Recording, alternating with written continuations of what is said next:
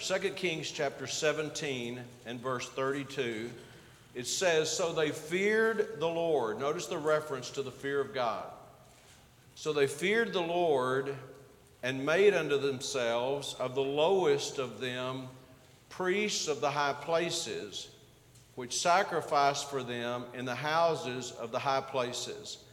Now, just to take that verse alone, if it stood alone, you'd probably see some kind of a, a conflict there. They feared the Lord, and yet they're putting people in places of leadership that are some of the uh, lowest of them. In other words, people that probably shouldn't be in places of leadership. But then it goes a step further in verse 33. It says, They feared the Lord and served their own gods after the manner of the nations which they carried away from thence. So here's another testimony. They, they feared the Lord, but they're, they're also serving other gods, little g, other gods. And verse 34 uh, kind of shines a light on this. It says, Unto this day they do after the former manners. In other words, they haven't really changed. They fear not the Lord. In other words, they thought they were fearing the Lord, but they're not really fearing the Lord. If you're following other gods, you're not really fearing the Lord. So it says in verse 34 they feared not the Lord, neither do they after their statutes or after their ordinances or after the law and commandment which the Lord commanded the children of Jacob. They're, they don't fear the Lord. They're not obeying the Lord, whom he, Jacob, of course, whom he named Israel. Let's just stop reading there. And I want to I want to just look at this subject today together devotion and the fear of the Lord. How are those things connected? And let's pray and ask God's help today. Father, we, as we've prayed numerous times today and earlier, Lord, we ask you for your help. Lord, as we study together, Lord, as we heard in the 10 o'clock hour, help us to be focused and attentive to your word and be uh, receptive to your truth and learn from it. Today we pray. And Father, I pray that today you would teach all of us, Lord, to fear you in a biblical way, to experience the advantages, the benefits of fearing God. And I pray if there are those here today who've never been saved, I pray that, Lord, you'd work in their hearts and convict of sin and righteousness and judgment to come and draw people to Christ and the cross. And we'll thank you in Jesus' name. Amen. You may be seated. We're going to look at this passage today, and we're going to see, as I said, two examples of flawed devotion. And the, one of them is we're looking at here in our text, and one of them is actually precedes this. Now, who's it talking about here in verses 32, 33, 34? It says in verse 32, it says they. Notice that pronoun they feared the Lord. In verse 33, they feared the Lord. In verse 34, and to this day they. Now, who's that they referring to? And actually, it's not referring to the Israelites, it's referring to the Assyrians. The Assyrians were a mighty a, a mighty nation, a mighty empire, one of the great empires of all time, and they had conquered Israel at this particular time. And if, if you look in verse 6 of 2 Kings chapter 17, it says, In the ninth year of Hoshea, the king of Assyria took Samaria, that's the capital of Israel, took Samaria and carried Israel away into Assyria and placed them, it gives us a couple of ancient cities in Hala and in Habor by the river of Gozan in the city of the Medes. That place they took them is modern day Iraq. Just a detail, but they, that's over 700 miles away. So the Assyrians conquered Israel and took them exile, many of them exile. Well, if you go to verse 24 of that same chapter, just kind of giving us some background, it says, And the king of Assyria brought men from Babylon and from Cuthah and from Ava and from Hamath and from Sepharvaim. The king of Assyria brings these men and placed them in the cities of Samaria instead of the children of Israel, and they possess Samaria. So here's what's happened the Assyrian Empire comes, they conquer the northern kingdom of Israel take many of those people captives hundreds of miles away. And now the king is sending people from Babylon, from that region of Iraq now, sending them to occupy the land that they have conquered. You got it so far? Very, very important to understand uh, the context here. Notice what it says about these people who are now living in Samaria and Israel says, and, it, and so it was at the beginning of their dwelling there that they feared not the Lord. Therefore, the Lord sent lions among them, which slew some of them. It's a very interesting verse of Scripture. And the, so these people are living in Israel, the place that's known to be the people of God, the place that God has given to Abraham and his descendants, and yet they don't know how to fear God. And these lions are actually attacking them, and so they've got a problem. Well, here's, here's the fix for the problem. In verse, uh, the, what uh, the Syrian king is going to do is he's going to send a priest to go down there and teach them how to fear God. And that's found in verse 28. And one of the priests, which they had carried away from Samaria, came and dwelt in Bethel and taught them how they should fear the Lord. And so we've got this, this priest now who's from Israel, taken away captive, sent back to begin to educate the Assyrians on how to fear God. Now, I don't want to cover too much ground too, too quickly, but I just want you to understand this. You know, uh, it's, it's kind of interesting to me. I find it very fascinating. For one thing, the priests, we'll see this in a moment, but these priests were not qualified to teach about fearing God because they didn't fear God. But fearing God is not something you can teach like an academic subject. It's not like somebody could come here and have a little seminar and say, okay, the lions are killing you, and it's because you don't know God, so this is what you need to do, and now go out and do it. It's, fear, learning to fear God is not as simple as that. So then that brings us to our text in verse 32, it says, So they feared the Lord after they've been instructed by this priest.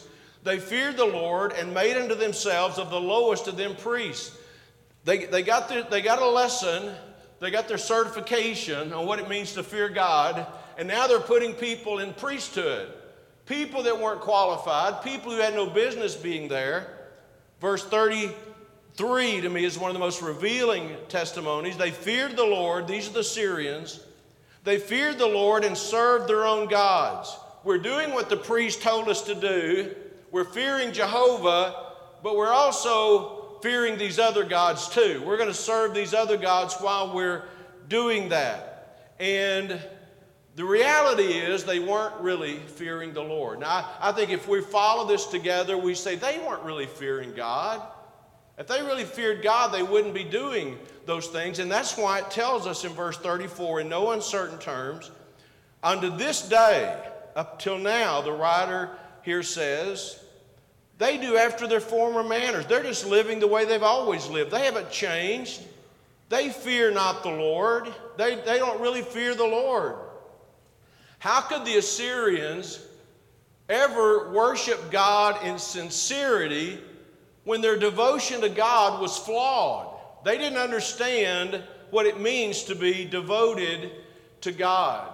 And I just want to say today, we need to know what it means to fear the Lord, as the Bible teaches. Well, I said there are two examples here in this passage about flawed devotion. One is the Assyrians. They feared the Lord. That'd be like a person saying to us, Yeah, I fear God. I don't, I don't really care about the things he teaches in the Bible, but I fear God. I fear God, but I still put my career before God. I still, I still put my pleasure before God. I still put my friends before God, but I fear the Lord. No, you don't fear the Lord. That's what the Bible's telling us. We, we need to understand what the fear of God is. Well, the other flawed example is where this priest was from. And that's Israel itself. Let's back up again in 2 Kings 17 and just notice a few verses. In verse 6, we, we read a moment ago where the king of Assyria captured Israel. And here's why Israel fell. Here is why God used the Assyrians to destroy his own nation. Look in verse 7 For so it was that the children of Israel had sinned against the Lord their God which had brought them up out of the land of Egypt, Jehovah God, their deliverer. from under the hand of Pharaoh, king of Egypt, and notice this, and had feared other gods. See, Israel, before they were taken captive, they didn't fear God, they feared other gods. They were, they were into idolatry. Verse 8 says, And they walked in the statutes of the heathen, whom the Lord cast out from before the children of Israel, and of the kings of Israel which they had made. Verse 9, And the children of Israel did secretly those things that were not right against the Lord their God, and they built them high places in all their cities, places of worship, from the tower of the watchman to the fenced city. In verse 10, it says, They set up images and groves in every high hill and every green tree. These people, God's people, were also flawed in their devotion to God. And God sent prophets to them. We don't need to read that, but in verses 13, 14, 15, God sent prophets to them. God sent prophets to his people saying, This is not right. This will not work. This is not what God wants. But like we heard this morning in Sunday school, sometimes people don't want to hear what the truth is. They don't want to hear what God says. And so, so they, weren't, they wouldn't respond to the preaching, they wouldn't respond to the prophets, even though God sent them. In verse 15, notice what it says in verse 15. And they, this day talking about Israel, and they rejected his statutes and his covenant that he had made with their fathers and his testimonies which he testified against them.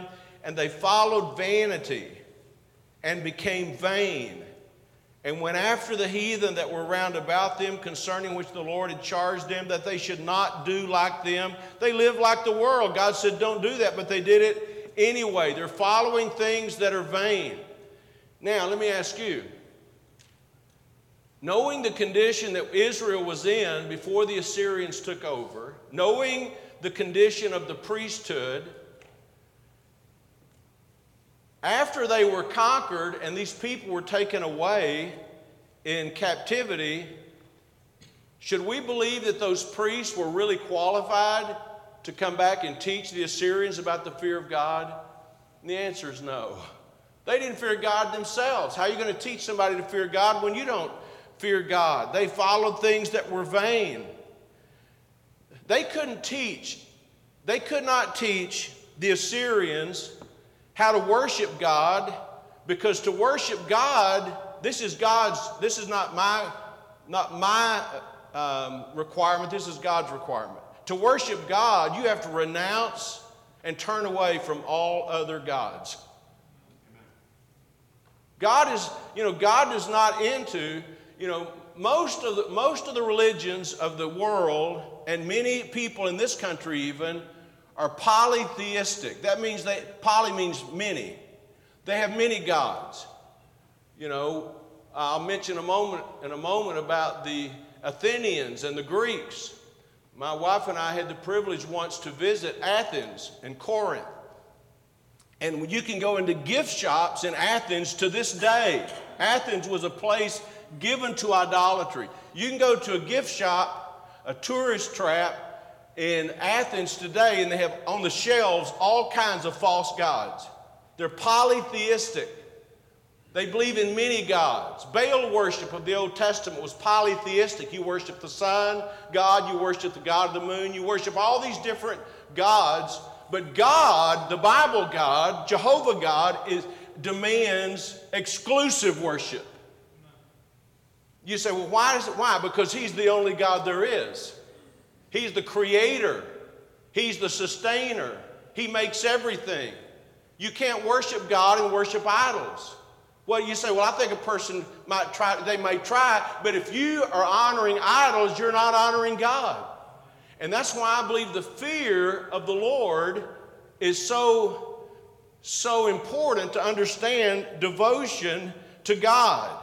And both the Israelites in the first part of 2 Kings 17 and the Assyrians in the second part of it have this conflicted devotion. They give the appearance of fearing God, but they're following the ways of the world. And you know what? That will fly in many circles, but will not fly in, in God. You, God, is not, God is not like that. Now, let's talk about devotion for a moment. What is devotion because I'm talking about devotion and the fear of God. And And I tell you, I really appreciate the song Bailey sang this morning about a quiet time with God. It just fits in to the message today. But some people think of a devotion, they only think of a time, a time that I spend in the Bible and prayer. But devotion is not just time spent in the Bible. Devotion has to do with the, the attitude of a person's heart toward God. And anybody could take this Bible, and people do it every day, and read the Bible, but it doesn't really change their relationship to God. This Bible is a wonderful book, but it's not like a magic potion that you can just read it and make everything right. You have to respond to it, you have to receive it. And we heard about that this morning. The, interestingly, the word devotion is only found one time in all the Bible, and yet we use it often. But by definition, it's a great word. I, mentioned earlier about Athens. The time, the only time the word devotion is found in the Bible is in the 17th chapter of, of Acts when Paul was visiting on Mars Hill. And these polytheistic people, he, Paul is walking through this area where all these different gods are, and he noticed a, an altar, this is what the Bible says in Acts 17, an altar to the unknown God. They, they worship these gods, and then they, they have a special altar for one that they may not know. And Paul said, I'm going to tell you about the unknown God because he's the one that we preach. He, said, and this is what he said Paul says, I passed by and beheld your devotions. And what did he mean by that? If you look that up in a Bible dictionary, the word devotion means something that is worshiped, something that is adored, something that is honored. That's what, that's what devotion is. Devotion to God is not lip service. Devotion to God is honoring God. It's worshiping God. It's, it's adoring God. Uh, Webster's 1828 a dictionary of the English language, Noah Webster's dictionary, which is a great source for, it's not the best source necessarily, but it's a very familiar source for just definitions of words. This is how it defines devotion. Just think about this a solemn attention to the supreme being in worship, a yielding of the heart and affections to God with reverence, faith, and piety. In religious duties, particularly in prayer and meditation, devoutness. That's what devotion is. When, if you ask a person, you know, if you're devoted to a thing or if you're devoted to God, what does devoted mean? It means solemn attention. It means yielding your heart. It means yielding your affections. It means reverence. I am, I am for having devotions, right? I'm for that. I've written, with God's help, two books that, that have a, a devotion every day, taking the Bible, looking at the Bible. But devotion is not just a time of reading. If you just read the words and you say, I had my devotions, does it really, what is devotion? Devotion means worship and thanksgiving. It means communication and surrender and adoration to God. That's what devotion means. I think we need daily devotion. I think we need time that we are really devoting ourselves to God and yielding ourselves and confessing our sins and believing what God says.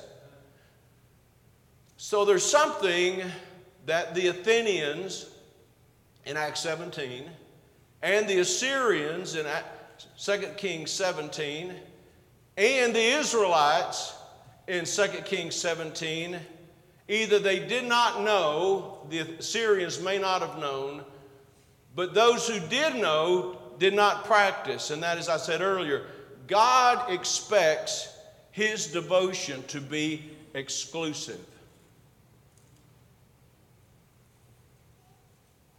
That, that, you know, in a day and age of pluralism and saying that, you know, God, you know, we may, we may have a little spiritual life, but that kind of fits into all the rest of our life, but it's not really a major part of our life. That sort of that sort of conduct and character is not what God is looking for. You know, there's a tendency, I believe, to make too much of things sometimes, even deify things. Um, we see that in religion. Uh, for instance, you know, if, if you know anything at all about the, what Catholics believe, they, they, they attach deity to lots of different things. And for, to them, Mary is a mediator, just like the Bible says we, there's only one mediator between man and God, and that's Jesus Christ. Amen. But they teach that Mary's also a mediator, and if you don't think you can go directly to Jesus, you can go to Mary, and through Mary you can get to Jesus. That's not taught in the Bible. What I'm saying is that we have, they have a, we have a tendency to elevate other things to places that only God should hold.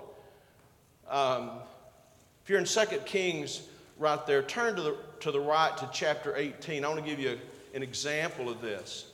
This was under the reign of King Hezekiah. We talked about King Hezekiah in our men's Bible study yesterday. In, in 2 Kings 18, this is talking about the, the uh, good reign of King Hezekiah. I just want to notice verse 4. It says, He removed the high places. Those are high places were other places to worship other than the place that God designated. He removed those high places. It wasn't always easy to do. He broke the images, these statues. He cut down the groves, and here's the notice part I want to really focus on. And break in pieces that the brazen serpent that Moses had made. For unto those days the children of Israel did burn incense to it, and he called it Nehushtan. If in case you're not familiar with it, let me just give you a quick history lesson about that subject. It's very important. It's in the book of Numbers. The children of Israel were turning against God, and they were sinning, and God sent some fiery serpents and every time the serpent would bite one of them, they would die. And it was because of their rebellion, because of their disobedience. And they went to Moses and said, Moses, please pray for us. And Moses did pray for them. And God said, Build a serpent of brass, a brazen serpent. And if they'll look to it, then they can be healed. If they don't, they're just going to die. So they built this serpent of brass. And it was a very effective thing. God used it. But here's what happened. Over the course of time, they kept that serpent of brass and they, it, they made it a form of worship. They'd burn incense to it because they, to them, this is, people like to worship what they can see rather than the one that cannot be seen. And so, what did, what did um, Hezekiah do when he became the king? It says he broke it in pieces and he gave it a name. He called it Nehushtan. Now, what does Nehushtan mean? It means a piece of brass. You learned a maybe a Hebrew word today. The defi- it means a piece of, you know what he said? This is nothing but a piece of brass. Quit worshiping it. That's what he was saying. It's a piece of brass. People like to deify things that shouldn't be deified. People like to worship things and they put up these statues and they want to honor these things. But what a person, what we all need to understand about God is, and, and Hezekiah had it right in this point, is that God's devotion is to be exclusive. It's for God. We worship God. It's limited to only God. All other things are excluded. Here's what the Israelites wanted to do they wanted to worship God and serve their idols. You know why the, the, Israelites had such an issue? Because they were, they were followers of the only true God. They were living in a place called Canaan that was filled with idolatry, all forms of false worship, and it was all around them. And they were, they were, they were lured to it, they were attracted to it, they became a part of it. And, and no matter where you were, God doesn't change. He demands exclusive worship. And if a person never learns to fear God, they won't recognize that God is concerned about these things. Matter of fact, God says twice in the book of Exodus that He's jealous. God is a jealous God. By the way, He, he has the right to be jealous because He's the Almighty. I believe this is a, the, a part of the um, what Jesus was addressing in the Gospels, and I'm not going to turn to that. But Jesus said, You cannot serve God and mammon. You can't do it. You can't serve God and your riches. You can't serve God and your career. You can't serve God and your buddies. You can't serve God and your family. You cannot serve God and serve other things. Jesus said, You've got to love the one and hate the other. And the word hate there means you've got to, you got to love them less. To me, this, this, this is so important. Uh, most of us, including myself, have never spent a lot of time in any particular foreign country, but some people have. But let me just tell you something missionaries deal with regularly in other countries. Because many other countries are religious. They're, they have some form of religion. Latin American countries, African countries, European countries, um, Far East countries, the Asian people, the, uh, in India, they worship. They have all these forms of worship. Now, say with me, they have all these forms of worship. And so when you come and you're bringing them the gospel, you're bringing them the good news of Jesus Christ, God who became a man that he might go to the cross and took our sins upon his own body on a tree, that he might die in our place, that we could be forgiven. He raised from the dead, and through faith in him, you can be saved. And hearing the gospel, I'm not, I'm just telling you, I've heard this many, many times. Hearing the gospel, these people say, Well, we want to receive Jesus, but you know what they want to do? They want to add him to the collection of gods that they already have.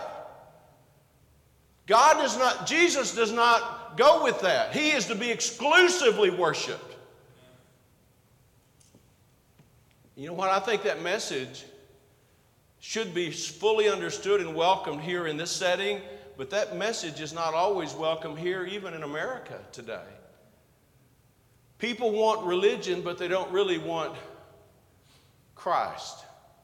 They don't want an exclusive God. Listen, you don't add Jesus to all your other beliefs. When you add Jesus, you're saying, I want you to be supreme and Lord in my life.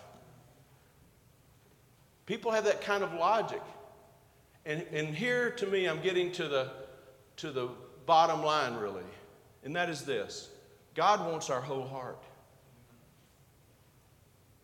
Young person, God wants your whole heart. And I understand a person, a young person or an adult, I understand the logic that says, but you know, I want to maintain control of my life, really. That's natural, it's human nature. But you know what? God wants to rule and reign in our life. He's not just, he's not just a religious buddy that we can add to everything else in our life. He's the Almighty God. What did when Jesus was asked this question, what is the, what is the first and greatest commandment? What is the first and greatest of all commandments? Jesus was asked, and I'm so glad he was asked this, and I'm so glad the Bible records his answer. He never said, God, God wants you to respect him some, and it's okay if you respect of all other things as much. God, that isn't what he said. Jesus said, This is the first and greatest commandments. You're to love the Lord your God with all your heart, and all your mind, and all your strength. Isn't that what Jesus said? You're to love God supremely, more than anything. You're to love God. Not, he doesn't just want a part of your heart, He wants all of our heart. I was reading yesterday, I'm not going to turn to it today, the four or five or six times in, in one chapter of Psalm 119, that long Psalm 119, it talks about worshiping God with all your heart. I don't always notice this, but I did it today, and I notice it periodically. During the choir song, when we really we're not really participating, but the choir song's up there and the words are up there, and I'm for putting the words up there. Or the, are the specials being sung and the words are up there and you can see the words. Sometimes we can't hear the words as good, so I like to know the words. But sometimes I'll notice people in the congregation and they're, they're saying the words. Even though it's not congregational singing, they're saying and singing the words. You know why? Because they're worshiping God in that. God wants our whole heart. God wants us to worship Him with our whole heart. And, you know, we've, we've been in this study of Revelation, and we finally concluded it last Sunday night. But one of the things we made note of in different times and places in the Bible of how in heaven people are just enthusiastically, without inhibition, they're worshiping God. Would, I think you would agree with this, but I hope you'll, if you don't agree with it, at least think about it. God never, the God of the Bible, you say, by the way, this is the only way we know what God really is, is in the Bible. I don't know the way God is because the way I feel or the way I think or the way I want God to be. I know where God is by reading this book. We ought to get in this book. And nowhere do you ever find the, t- the teaching of Jesus, the followers of Jesus, the Old Testament relationship of God with his Jews. Nowhere do you find this idea, well, you know, on Sunday we're going to give God a special place, and Wednesday we're going to go, and but the rest of the week it doesn't really matter, you know. No, that's not there. We're followers of God every day. We fear Him. I want to fear God as much tomorrow as I fear Him today. And I want to fear Him on every day of the week as much as I do the Lord's day. We don't do the same thing every day, but we fear God every day because God deserves to be feared. That's why we spend so much time emphasizing this. I just think it's a good, healthy reminder of the value, the benefits of fearing God.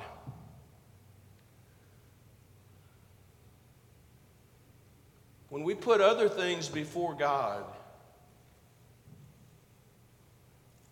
we're showing that we don't fear God the way we ought to fear God. When we do that, there are two things that are going on at the same time, and both of them are important.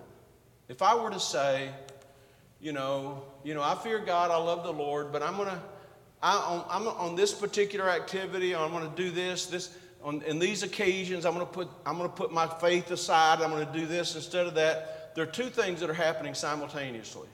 One of them is I'm giving greater value to whatever that is than I should if I'm putting it before God.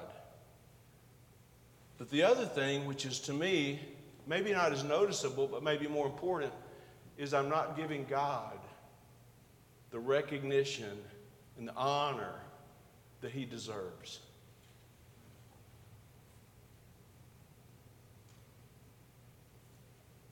I'm, I'm always, I've, I've just been reading, my wife and I've just been reading through the Second Kings in our daily Bible reading recently, and I'm always just amazed at the conflicted nature of the Assyrians who lived there in Israel. They feared God, but they put people in places of leadership that had no business being there. They feared God, and yet they served their idols. You can't do that. You can't do that. Because what we're really doing is, it's not that we're, giving, we're really fearing other things, it's, it's we're not fearing God. We're not really fearing God. Now, I want to, let's go back to our text. I want to wrap this up in 2 Kings 17. But the fear of God directly affects our devotion.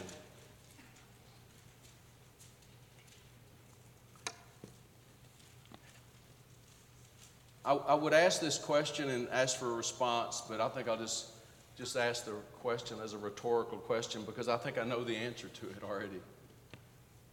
The question would be if you, you ever find yourself when you're sitting in church, your mind is going to a lot of other things, or you ever find yourself reading your Bible and all of a sudden your mind drifts to other things while you're reading your Bible? Have you ever been praying and while you're praying, your mind just kind of wanders? And I'm looking at your face thinking, that's never happened to any of you. Reality, that's happened to all of us. Doesn't mean we're wicked, vile people. It just means what's happening is our devotion is being drawn away. At, at that moment, our devotion. Notice what it says here is we have recorded in 2 Kings chapter 17, uh, beginning in verse 35. We've already read over 32, 33, 34 a couple of times. But look in thir- verse 35, because in these verses we get a description of what the fear of God really looks like. With whom the Lord, talking about his people, Israel. That's the last part of verse 34 is Israel. Verse 35 With whom the Lord had made a covenant and charged them, saying, Ye shall not fear other gods, nor bow yourselves to them, nor serve them, nor sacrifice to them. But the Lord who brought you out, brought you up out of the land of Egypt with great power and a stretched out arm, him shall you fear and him shall you worship, and to him shall you sacrifice. And the statutes and ordinances and the law and the commandment which he wrote for you, you shall observe to do forevermore. And you shall not fear other gods. And the co- covenant that I've made with you, you shall not forget, neither shall you fear other gods, but the Lord your God you shall fear and he shall deliver you out of the hand of all your enemies. Verse 40 Howbeit they did not hearken, but they did after their former manner. They wouldn't change. You know, people don't have to change, right? They didn't change. Verse 41 kind of summarized it, but, but with an added important uh, fact. So these nations feared the Lord and served their graven images, both their children and their children's children. As did their fathers, so did they unto this day. So they feared the Lord, but they just kept on doing their own thing, and that's what people sometimes do. It affected their worship, it affected their devotion, it affected their obedience. But not only that, it affected their children and their grandchildren and, though, and their children's children. You know, one of the things that we'd love to give our children, I mean, there are a lot of things we'd love to give our children, right? I'd, I'd love for our children to embrace um, many things that we hold as basic Bible doctrines, those kind of things. But you know something that we would really like for our children to somehow catch is our devotion for God. That, that God matters more to us than anything else. And that's why we follow His commandments. That's why we obey Him. That's why we don't, we try not to live the way the world lives. Now, I started by mentioning something about daily devotions. And I'm going to end with this. You know, it, I think it's a very important thing for a person, if at all possible, to start their day, to begin their day with a time of a time with the Lord, a time when we get into the scripture and we pray a time that we're just focusing our attention on the Lord. I think it's wise to, if it's all possible, I said if it's all possible, sometimes it's not possible, but we start our day like that. You know what I find? Because it, it affects the rest of my day. If I start the day off like that with God, having his, He has a rightful place in my heart, I'm consciously, deliberately, intentionally saying, Lord, I don't want to live in the flesh today. I don't want to go after my own interests. I, I want to yield to you. I, I want you to fill my life. I want your word to speak to me. I, want to, I, want you, I want you to use me throughout this day. I think that's a good thing. It's a wonderful thing. It's a biblical thing. I think we can, you know, David had that time in the morning. He talked about that. But it's more than just reading a few words. That's what I want to emphasize. It's more than just reading a few words. It's, it's connecting with God, it's seeking the Lord, it's yielding to God. You know, when we fear God, by the way, none of us are perfect, right? I'm not, you're not, none of us are. But when we fear God, we're going to want to please Him.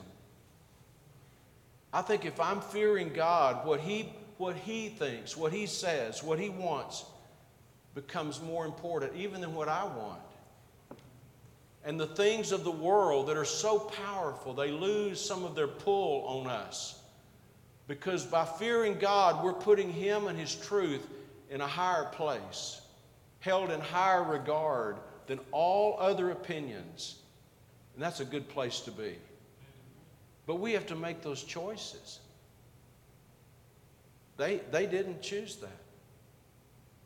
They said, Well, I'm going to fear God and I'm going to, I'm going to do what everybody else does. Well, you can do that, but I'm telling you, that's not really what the fear of God looks like. So I hope today you can see that the way we fear God has a direct impact on our devotion to God. You ever I'm sure if you've, if you've been saved for any length of time, I'm sure you've had these thoughts. When you read about people who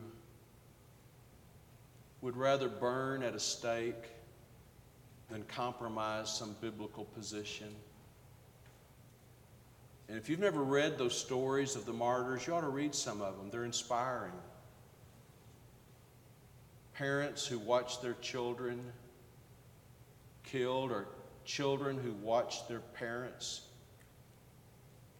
burned alive or skinned like an animal. And yet, they, listen, and yet, they refused to compromise. What is that? I'll tell you what it is it's devotion to God. Devotion to God that's more than just a little bit of religious stuff tacked on to everything else I do. It's the thing that governs my life. It's the thing that influences my decisions. The fear of the Lord. If no one else in this room needs that, I need that. If you're here today and you really and you're not even saved, if you would start learning what it is to fear God, I believe it would bring you to salvation. When you see that God is the Almighty, the creator of the universe, that it's in Him that we live and move and have our being, and that if you don't give your life to Him, you're going to answer to Him one day. And as parents, we pray that for our children, they would see that. This, this is not like another one of those book of fascinating and inspiring stories and fables and nursery rhymes. That, no, this is, this is different than all of that. This is the Almighty. Amen? And if you don't know Him, you need Him. Amen. Let's bow our heads together for prayer. Just a moment, we're going to pray. Our heads are bowed and our eyes are closed. And I would just encourage you today to think about what the Lord has said to you throughout this day, maybe in the 10 o'clock hour, maybe in this hour through the worship service. And what is our response to that? God's people, clearly says God's people heard what the preaching said in the days of the prophets but they didn't change. We have to want to change. We have to be willing to change. And if you're today and you're not saved today, you need the Lord. You need Him. Christ died for you. He wants to save you, but you must come to Him. And I'm here, standing here at the front. If you want to talk to somebody, and, or if you just want to come spend some time at the altar in prayer, I think it'd be a profitable prayer for every person in this room. Say, God, teach me to fear you. To teach me to fear you and be devoted to you the way you want me to be. Our Father, we're so thankful today that we can gather together and worship you and sing together and learn together and open up your word and be challenged by what your word says.